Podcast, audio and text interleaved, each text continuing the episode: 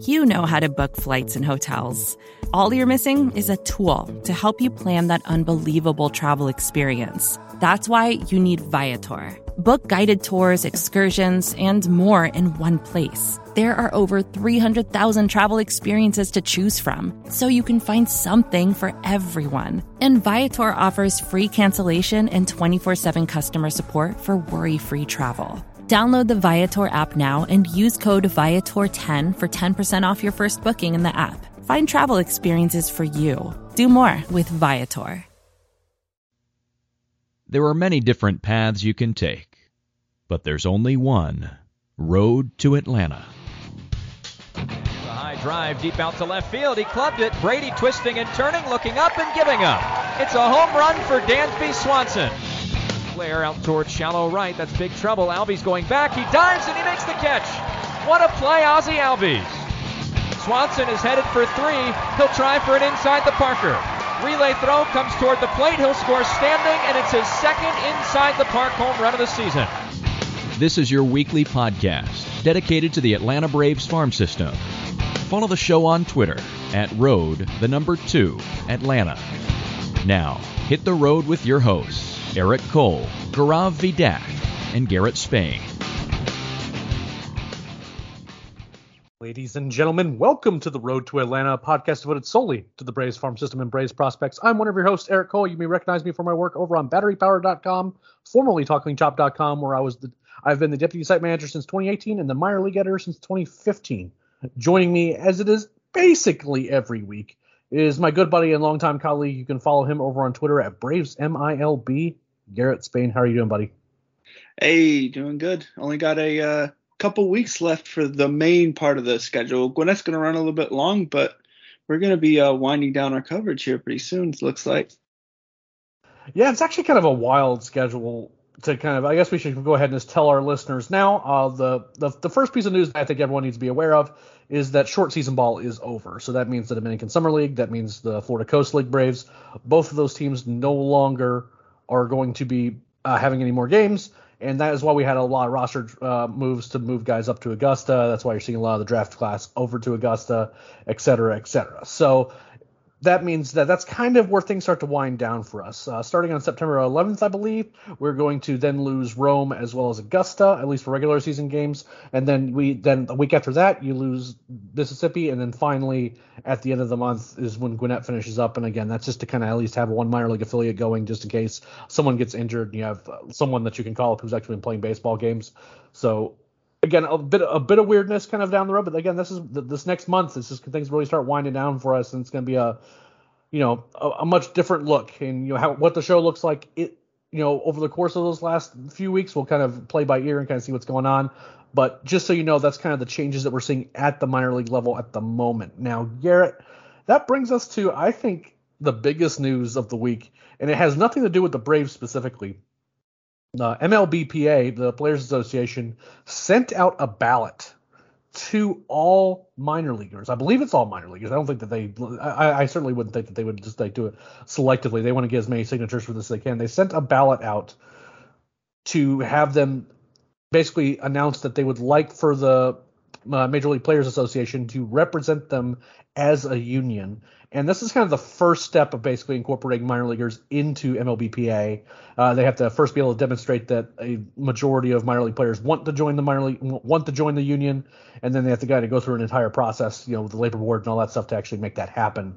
But this is pretty big news, man, and there's a lot of ramifications that you know most I think are very good overall, but there could be some certainly some unintended consequences here. So tell us a little bit about kind of your thoughts about you know unionizing the minor leaguers and seeing what happen and what happens.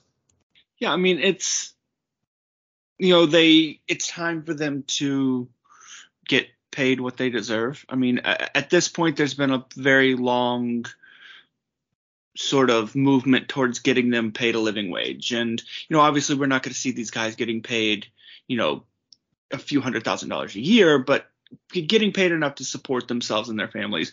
One, that's good for the organization if their players can eat consistently. So I really don't know why it hasn't been a thing anyways. But two, just for their own being able to focus on baseball and really make that an actual career rather than having to make financial decisions. This is going to be good for a lot of players. I think the only concern is MLB and ownership in general has made it very clear that they are not above just cutting out you know minor league affiliates and cutting down the size of the minor league system significantly. They've already done it once and they would be very willing to do it again. The thing is is they have ownership has the money to pay all of the players they have now with very little impact on their bottom line if any at all. Uh, they're actively choosing not to and they will probably continue to do whatever they can to abs- to not do that in the future. And so it runs the risk of further condensing the minor leagues and really changing the structure. It could potentially change the structure of it overall if, you know, teams decide that they don't want to pay 150 players, they only want to pay the top 40 or 50. That suddenly affects the system, that affects independent leagues and how they're going to operate, and it affects how colleges are going to operate. It's going to affect how it's how the draft operates in terms of you can't, you know, if if it ends up reducing, well, one, a lot of those senior signs that, for example, would get paid a low amount of money may not ever get signed, for example, because they don't necessarily want to pay them a living wage, which is dumb, but that's the decisions these teams make. And, you know, it's going to have a very it's going to have a very wide ranging effect in terms of how these things are just approached in terms of teams are going to be focused on not necessarily having as much filler that they're paying just to be warm bodies there and how that affects the structure of the minor leagues overall is going to have a huge impact on really every facet of the amateur level, the draft, the international classes, and just professional baseball going forward in terms of all leagues. Yeah, this is um this is a loaded topic and one that I don't think we're going to have a full appreciation for kind of what the impacts are going to be.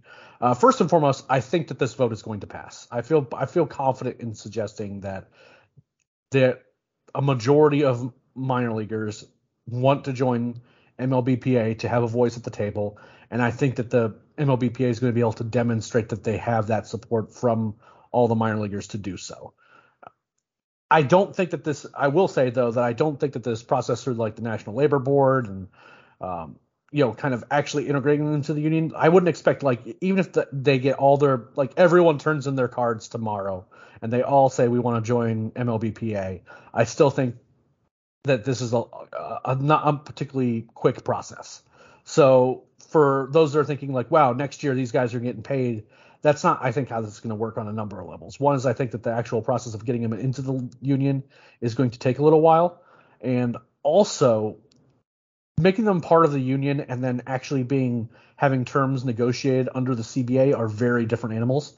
I don't think that we're going to see the actual codified results of minor leaguers being in the Players Association until the next CBA. Now, that said, I think it's entirely possible that Major League Baseball will plan in the future, or at least plan ahead before the CBA, that if they think that this is going to be the case and that they're going to have to, you know, it's going to cost this much to, to keep players under contract and all that stuff, I could very well see a restructuring of the minor leagues in general. Uh, you know, we were talking about this in the Slack channel, and Chris was mentioning that you know he could see a world where you know they have just one minor league, uh, and then they also have kind of an alternate training site type situation, which would certainly limit the game experience for a lot of these guys, at least official games. You know where there's wins and losses, whereas at the alternate site be a lot more scrimmages and things like that. I could he sees a world where that could possibly be the case. I don't I wouldn't be shocked if at least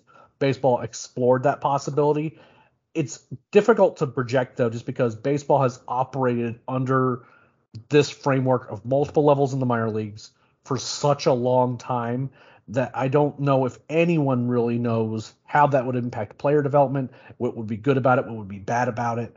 Uh, there and there are pluses and minuses to it. Uh, you know, with less levels, you, maybe you get, get even these like really good guys who are coming right out of high school if they really prove themselves quickly, then they're not. You're not waiting around for these guys for three or four years to get to the major leagues.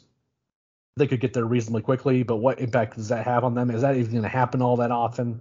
Um, what kind of terms the MLBPA is going to try to negotiate for these guys. And then there's the whole mess with, you know, is there going to be an international draft by then? I mean, obviously they missed the deadline this year to be able to put that into effect because we're going to have, the, you know, because they didn't meet that meet that deadline, we're going to have the qualifying offer this off season. But is that ever going to be implemented? And if so, how is that going to be implemented? How do you integrate international players into all this? This is it, this is you know, are they going to be drafted? Are they going to be operating still under the same international free agent system?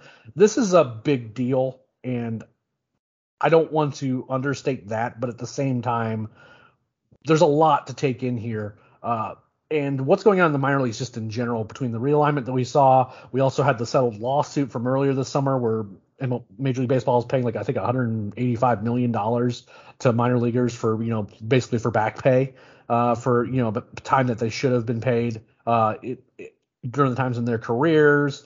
You know what what impact does this have on how Major League Baseball decides they want to handle their player development going forward? How does this impact the negotiating stance of the Players Association?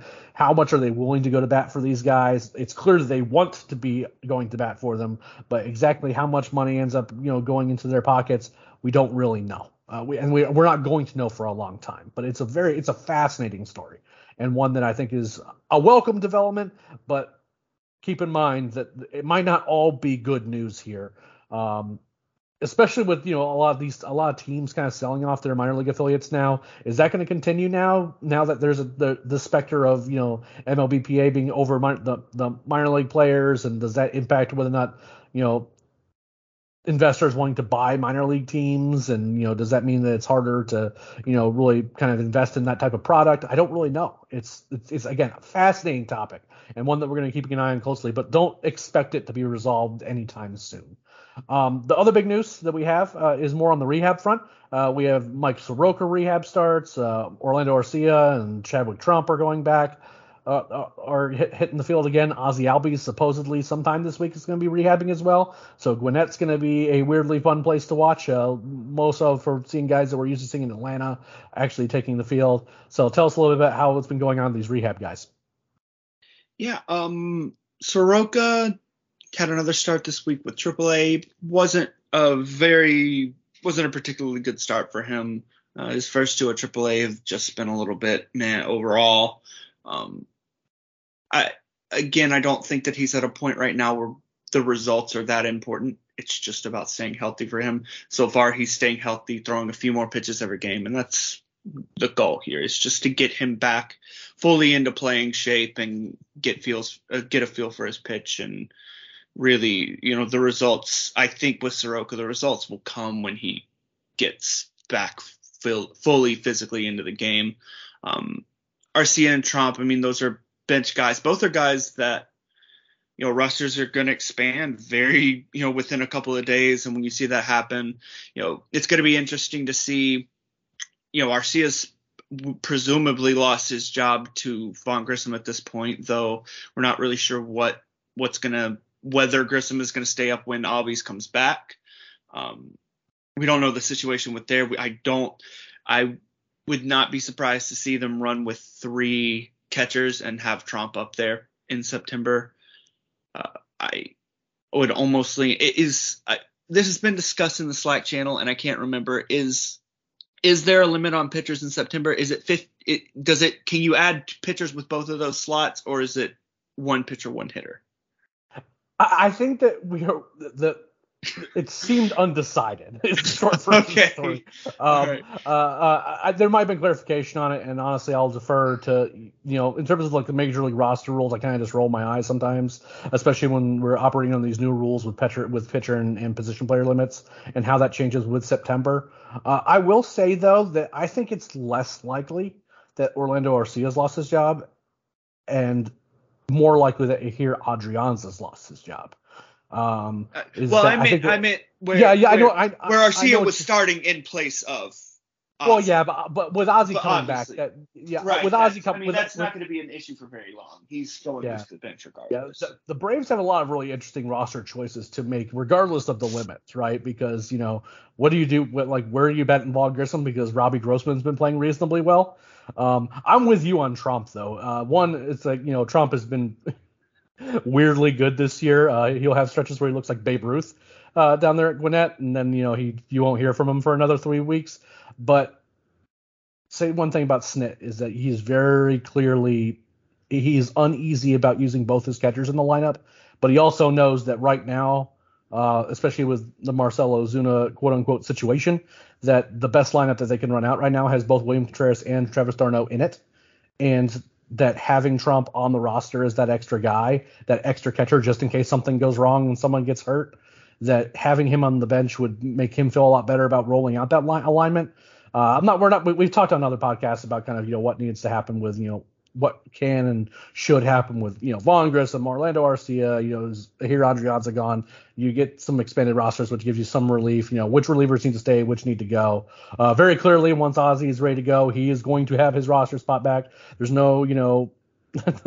no roster thievery has happened. You know, Vaughn Grissom has been very good since he's been up. Uh, been a little bit in a swoon lately, but overall he's been good. But you know, he's not going to replace Ozzie this year. It's just not going to happen.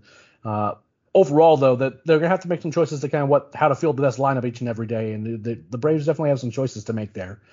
With all that said, we are now going to go the level by level. This is going to be again kind of a, a quick rundown. We're kind of into the, the the dog days of the minor league season, and in addition to that, they've just called up so many guys at this point that you know we we're running we're we're it's running the coverage running a little bit bare these days. Although we do have certainly have some interesting guys who got promoted to Augusta that uh, from the draft class that we do want to make sure we touch on too. But first, we're going to talk about Gwinnett, which uh, looks an awful lot. I mean, there's real prospects on this team, but especially on the pitching side. But you know, it's more of a kind of a quad A lineup. But that doesn't mean there hasn't been some interesting stories. So tell us a little bit what's going on in Gwinnett. Yeah, offensively, it's a it's a bit of a ragtag bunch. But this last week, Rylan Bannon has been ridiculously good. He had an eight RBI game on Friday and a four RBI game on Sunday. Uh, he's they picked him up. Where which system did they get him from again? I cannot remember. I'll, ta- I- I'll take a look. You go ahead and you go ahead and Yeah, okay. him. They got they got Bannon fairly recently off of waivers or some at some they got him recently from some team. I believe it was waivers and he's just a guy that they've uh, that's come over and hit very well for them. Um again, kind of that minor league infield depth that they've been getting a ton of lately. The pitching side is more interesting for Gwinnett. Ian Anderson started again last week, didn't look all that hot. He did not walk anybody, which is good news there. That's the obviously been his issue has been the walks, but that, that, that, that, that, and that was also the end of the good news. Yeah. yeah, he got hit very hard, unfortunately. Um, Freddy Tarnok struggled a little bit with walks. He's been very, very good command wise overall since being promoted. Uh, he had a bad game, had an off game, walked four guys. Uh, he did still strike out five, so it wasn't all bad, but he, he struggled a little bit there. The other guys on the team, though, did fairly well. Um, Bryce Elder had a solid outing. Kyle Muller was fantastic, six and two thirds scoreless innings, nine strikeouts. He had he seemed to struggle a little bit right after he had broken his um, offhand, his non-throwing hand. Uh, but it's good to see him have a start. He's another guy that come September may get a look. I, I'm not sure exactly. You know, with the Gwinnett with Gwinnett season, there's only two roster spots, and with Gwinnett season Gwinnett season running towards the end of the year, uh, there's not really as much of a place to bring him up and really give him a look at the major league level. But he's a guy that overall he's had a fantastic year this year, and going into spring training next year, he's going to be a really interesting name, a guy that you know the Braves could move on from if another team is interested in him. He's just an interesting guy, and I wouldn't be surprised, you know, going to like those final weeks of the season where there may be games that don't matter at all. He may be a guy that kind of gets a gets a start here and there to get some guys rest, but overall he's just been very good. Very good this whole season. Darius Vines pitched out of relief again. I think it's more of a case with Vines. Um, I think Elder pitched out of relief too. Yeah, Elder Yeah, pitched yeah, out yeah. of But that that was Uh, a Soroka but game. both though. of those guys, it's a situation where there's so many starters at AAA right now, with the guys coming down from the major league level, with Soroka rehabbing, with the all the prospects being there. It's a situation where there's just not enough rotation spots right now, and they're pitching three, four innings out of relief. It's not like a one, two inning, one or two inning thing. And so Vines had another scoreless relief outing. I actually, I'm interested in Vines overall and seeing he's done it so far very well at the AAA level. He's a guy that tends to struggle kind of the second, third time to, through a lineup. Seeing him kind of go out there once through a lineup and succeed like that gives it- it's interesting because I do think that right now that's probably his most likely role, though I do think that there is starter potential for him. His most likely role with his fastball not being that great, it's kind of being a jump ball middle reliever swingman type, and he's looked very good so far in that role. Yeah, I actually had to check on Riley Bannon mainly because I know that he had multiple teams in the month of August. Uh, so the way this worked is that uh, Baltimore optioned him, and then he they tried to get him through waivers. The Dodgers claimed him. He was there for roughly four days, it looks like, and then he was all of a sudden got put on waivers by the Dodgers, and that's where the Braves snatched him up in the middle of August. Uh, so he came from the Dodgers organization by the the Orioles organization in the month of August. He's moved around a little bit, little bit. Had a, had himself a good week last week.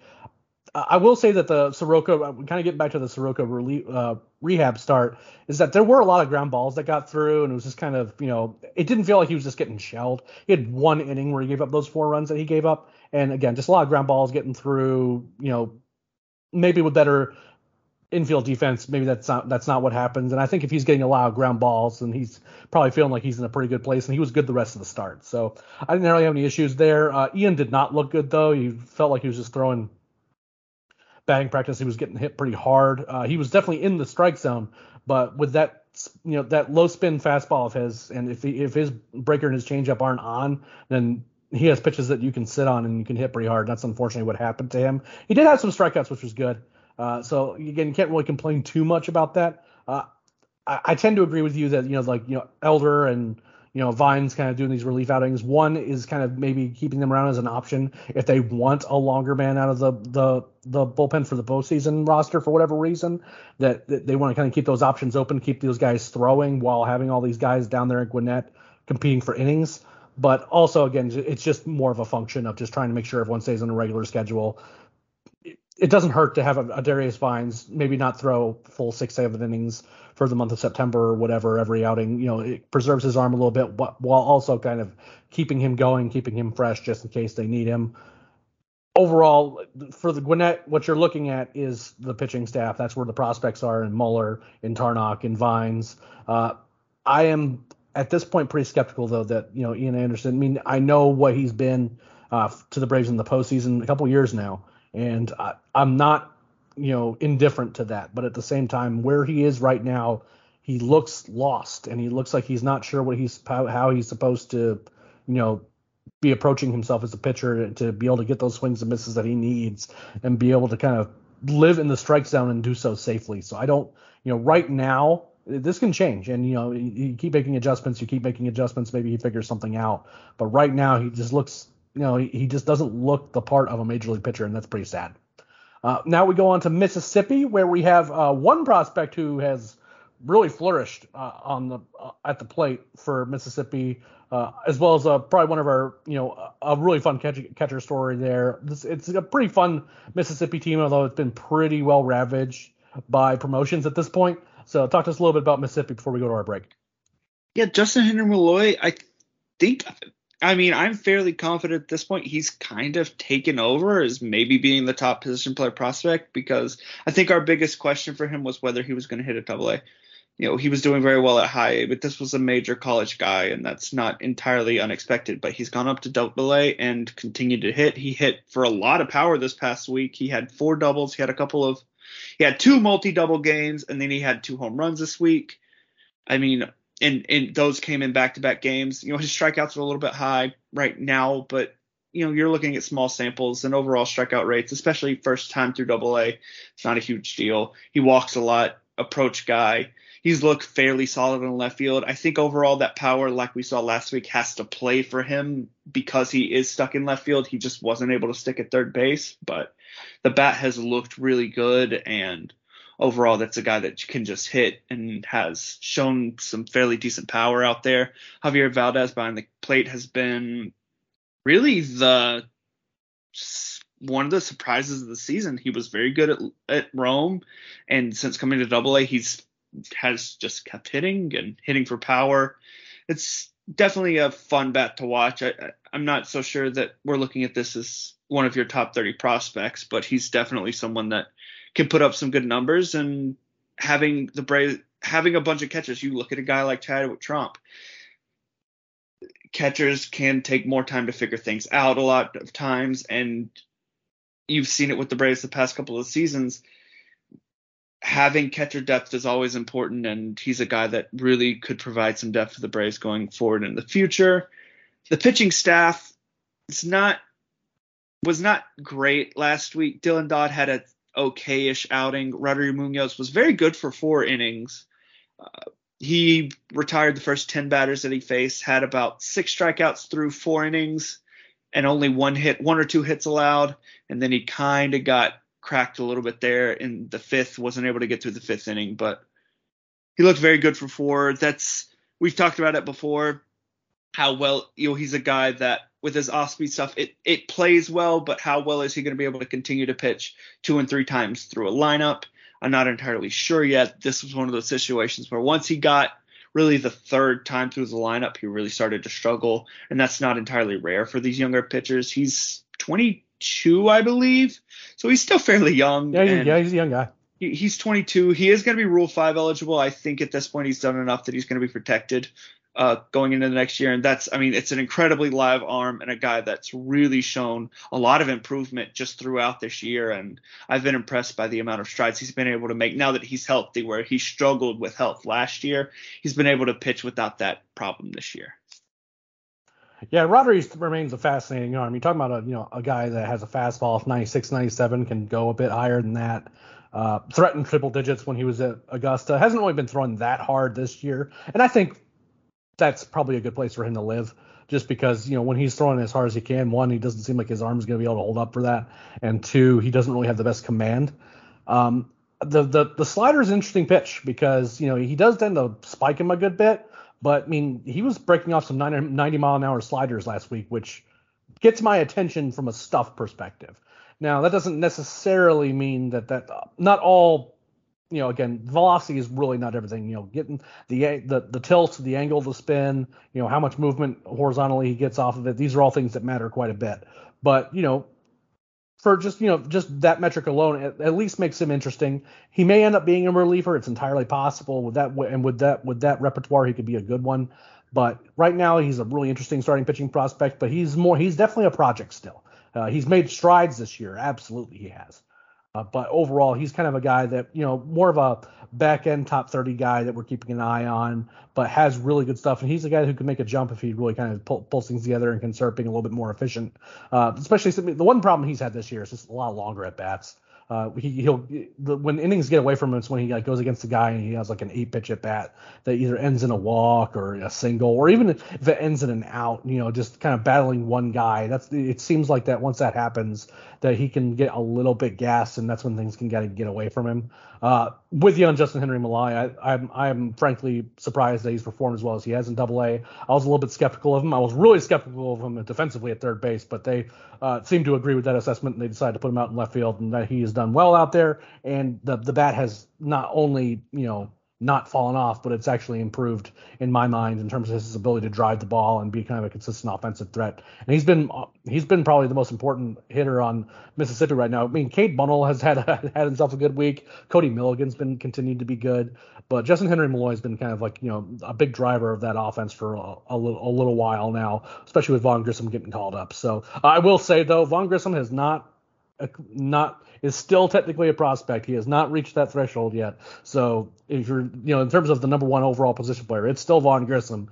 But once he graduates, which I'm fairly certain he'll get there, you know, we, there's definitely gonna be some weirdness happening in terms of, you know, once the rosters, you know, Fetzer gets settled and these guys start getting back from injury, you know, how many more plate appearances he gets is a more of an open question. But I think he ends up graduating and then we'll have to can take him off the list. But overall, he's, you know, it's still Vaughn's title until I say it because Malloy has definitely not passed Vaughn in terms of overall ceiling or anything like that, at least in my mind. Before we get on to Rome and finish out with Augusta, we're going to take a quick break to listen to a word from our sponsors. When you need mealtime inspiration, it's worth shopping Kroger, where you'll find over 30,000 mouthwatering choices that excite your inner foodie. And no matter what tasty choice you make, you'll enjoy our everyday low prices, plus extra ways to save, like digital coupons worth over $600 each week. You can also save up to $1 off per gallon at the pump with fuel points. More savings and more inspiring flavors make shopping Kroger worth it every time. Kroger, fresh for everyone. Fuel restrictions apply. Another day is here, and you're ready for it. What to wear? Check. Breakfast, lunch, and dinner? Check. Planning for what's next and how to save for it? That's where Bank of America can help. For your financial to-dos, Bank of America has experts ready to help get you closer to your goals. Get started at one of our local financial centers or 24-7 in our mobile banking app. Find a location near you at bankofamerica.com slash talk to us. What would you like the power to do? Mobile banking requires downloading the app and is only available for select devices. Message and data rates may apply. Bank of America and a member FDIC.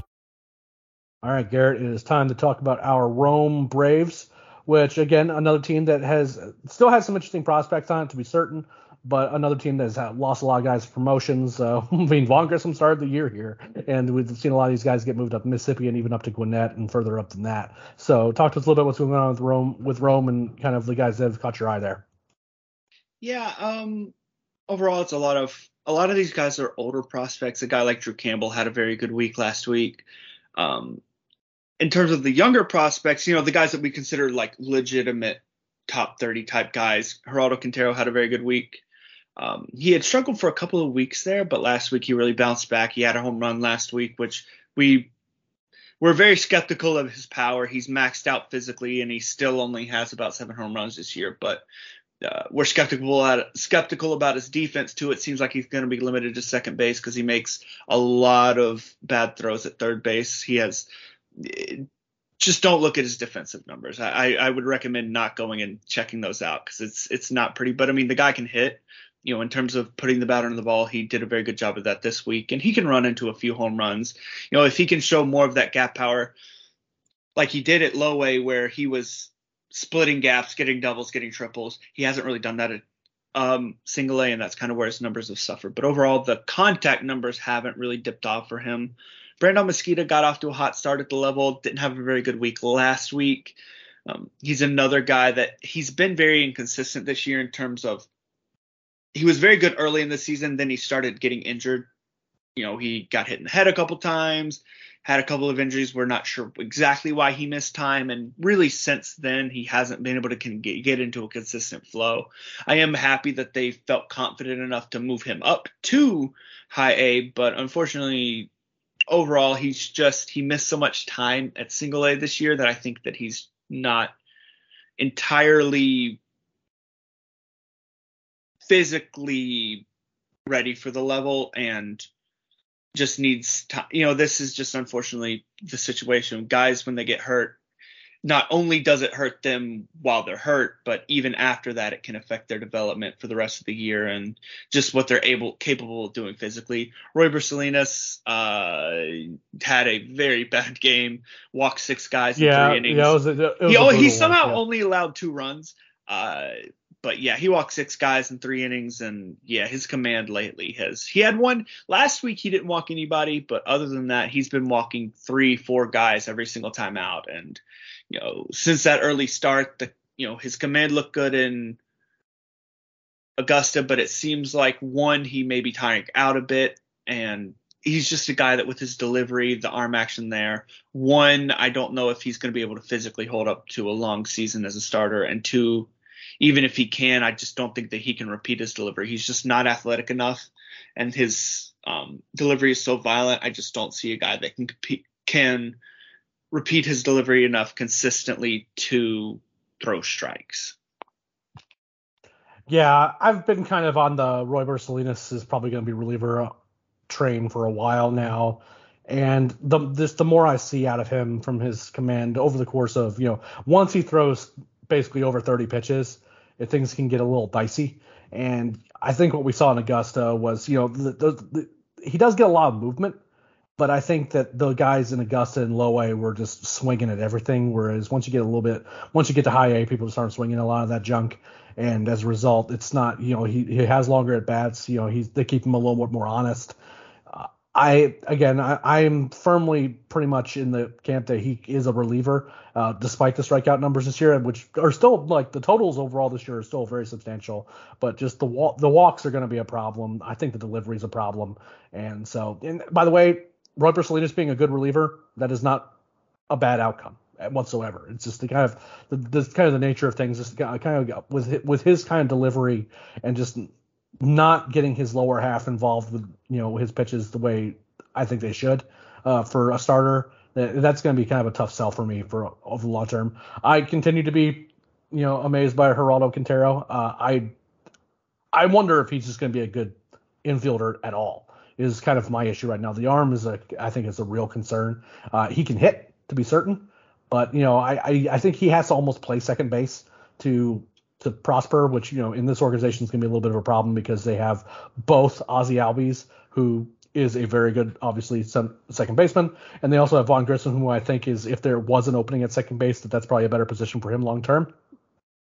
And then you have Quintero, who again can hit, but again, it's it is at best gap power to me. I, he's run into a few home runs this year, and that it's possible that he gets more out of it than that. I, I remain skeptical of that. The average exit velocity numbers are pretty ugly, and as a result, I think he's just more of kind of a guy who can you know can hit, but doesn't have power and might be without a position uh, other than second base, which isn't a particularly great place for him to be in in this organization. So not really sure exactly what the future is for him long term, but right now that's not really a problem because all you need to do is just figure out if he can hit enough to move on to the next level and keep moving him up from there. And eventually you can make a decision on whether or not you're going to keep him around or you trade him off to a team that could use someone with that skill set. But overall, you know, that's kind of what we have going on for Rome. And let's talk about Augusta, Garrett, because Augusta is arguably the most interesting level right now because such a big chunk of the draft class is there right now. Once short season ball ended, we saw a ton of promotions head up to Augusta.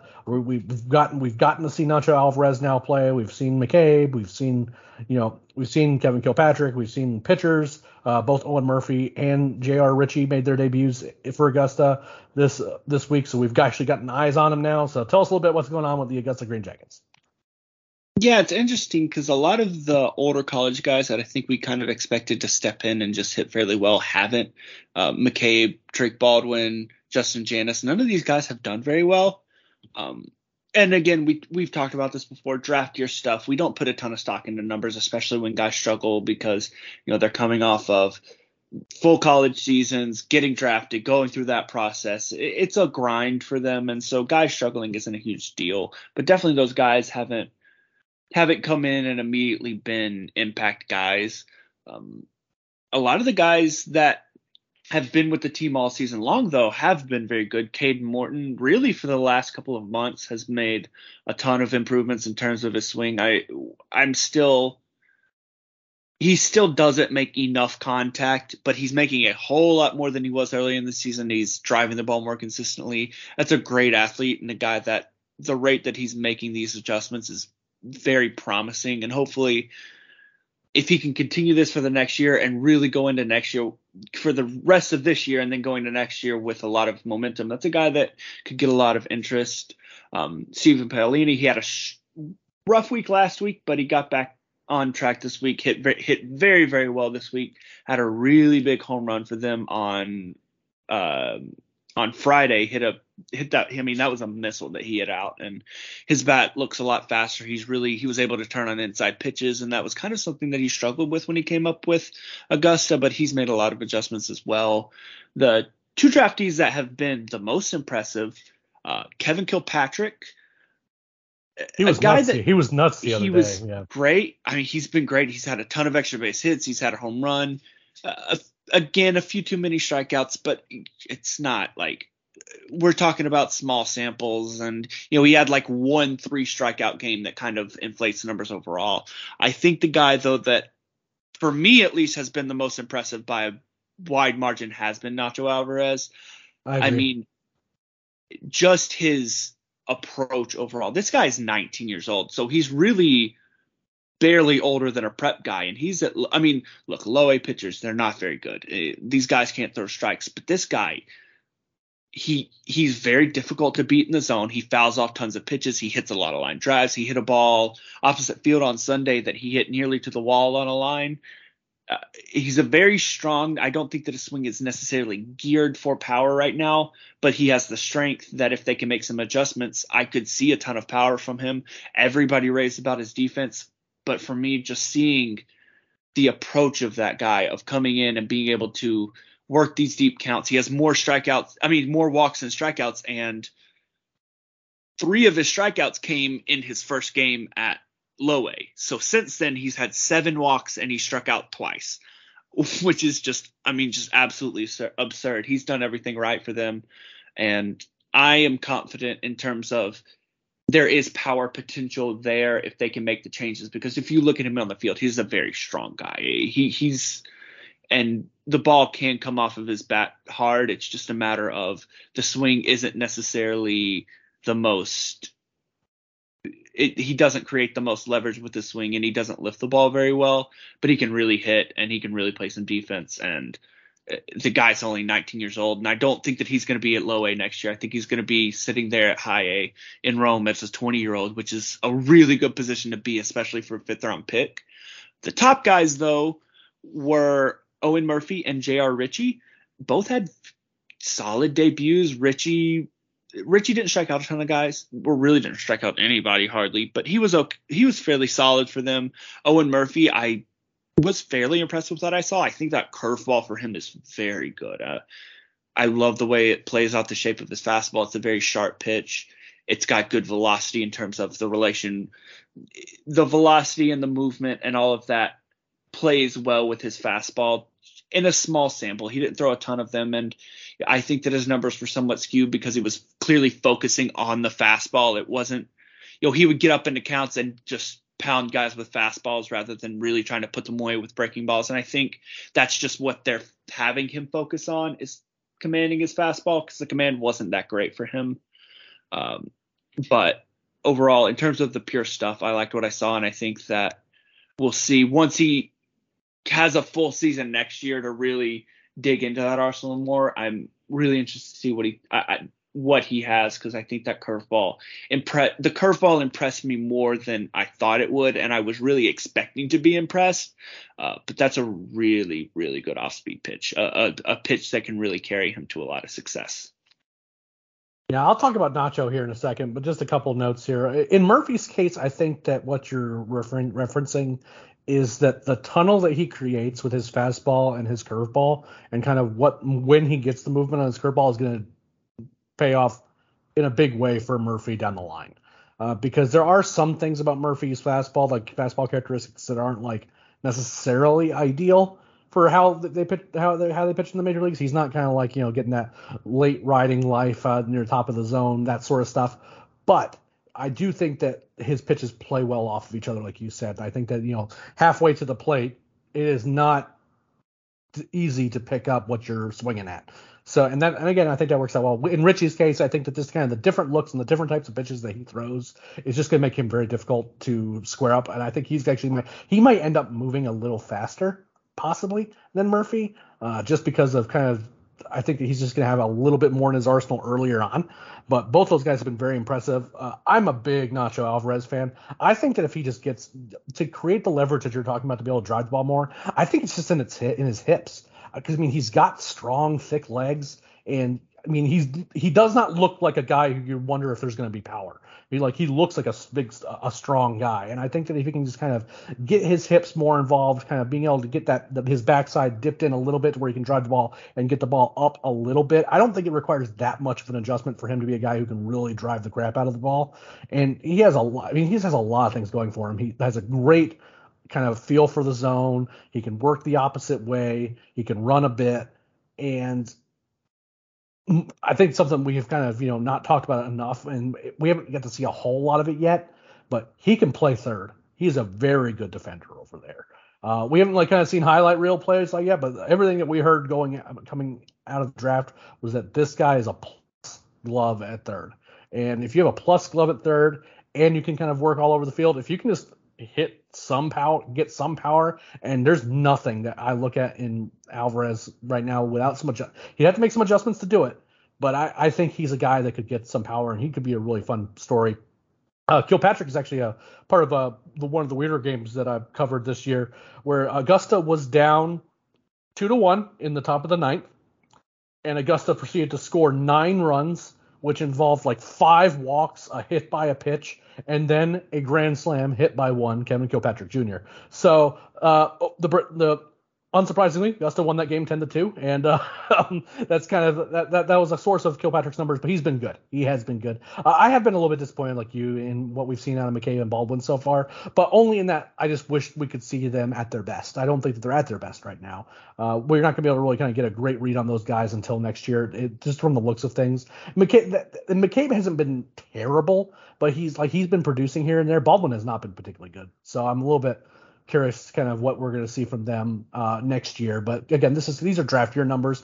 We, will take the good stuff if it's there, but if they're bad, it's not. You don't write guys off for draft year draft year performances whatsoever. But big fan of Nacho Alvarez here. Uh, if you aren't familiar with that name, or you search him and you if you search Nacho Alvarez and he doesn't pop up in in whatever searches you guys are doing, uh, Ignacio Alvarez is what the name he goes is his official name, but he goes by Nacho Alvarez, and I'm telling you, this guy can play and he's going to be a lot of fun for us to watch. Well, Garrett, there, I think that's pretty much it. Is there anything else we have to cover before we let folks go? I think that's it. We had like one FCL game last week, so there's really nothing to hear about there. Um, it was kind of good. I, I, think with the rookie ball levels, it's good to see they got a lot of those guys like Tavarez healthy at the end of the year. So that was kind of the important thing there. But overall, I don't think we got a whole lot out of the complex league. Pretty much everybody that was good in the complex league is in Augusta right now, so there's really not a ton to go with there. Yeah, we're not we're not missing out on a whole lot. A lot of guys that aren't up in Augusta right now either just didn't have a lot of playing time, like in the case of Ambioris Tavarez, uh, or in the case of Tyler Collins dealing with injuries, things like that. We and of note in Augusta, we still don't know what's going on with AJ Smith Shawver. Uh, definitely not a great situation, but uh, we would certainly like to see at least know at least know what's going on with him. But he has not pitched in quite some time, and it doesn't look like he's going to. My guess is we won't see him the rest of the year, just based on the fact that we just have heard actual nothing out of him, uh, and he doesn't really have anywhere to rehab. So it might be best to shut him down if he has something going on uh, to kind of get him back healthy that's pretty much all the time we've got. We really appreciate each and every one of you for listening to the podcast. If you don't want to make sure, if you want to make sure you miss zero podcasts about the road to from the road to Atlanta crew here. You make sure you subscribe to the Battery Power podcast feed, which is on all plat- podcast platforms. Just search Battery Power. You'll see that Battery Power logo. You'll click subscribe. Not only we get this podcast, you'll also get our flagship show hosted by the great Brad Rowland, the Daily Hammer hosted by the great Sean Coleman, and then the still somehow unnamed. Please, guys, name this thing. There has there has to be a funny name that Chris and Steven can come up with, but it's basically our deep dive once a week topic where they go into you know big topics that talking about whether it be Marcell Ozuna, you know, what to do about Vaughn Grissom, what his future is, uh, kind of projecting him to the Dansby Swanson contract to kind of big deep dive. They'll pick one or two topics and they'll really dig into them each week. Uh, they've been doing a great doing a great job, great addition to the feed, and that's hosted by our fearless leader Chris Willis as well as Stephen Tolbert. Thank you all so much for all the support on the podcast. This has actually been a great podcast month for us in terms of downloads and all that stuff. We really appreciate each and every one of you. It's going to continue to get better and better too, because you know while the minor league puck coverage over the coming weeks is going to be coming to uh, a bit of a, a, trickle is probably the best way to describe it. You know, this, the Braves are going to be in the midst of a playoff run, and you don't want to miss a single episode of any of those podcasts, especially as we get into the postseason. But with all that said, until next time, we'll see you on the road.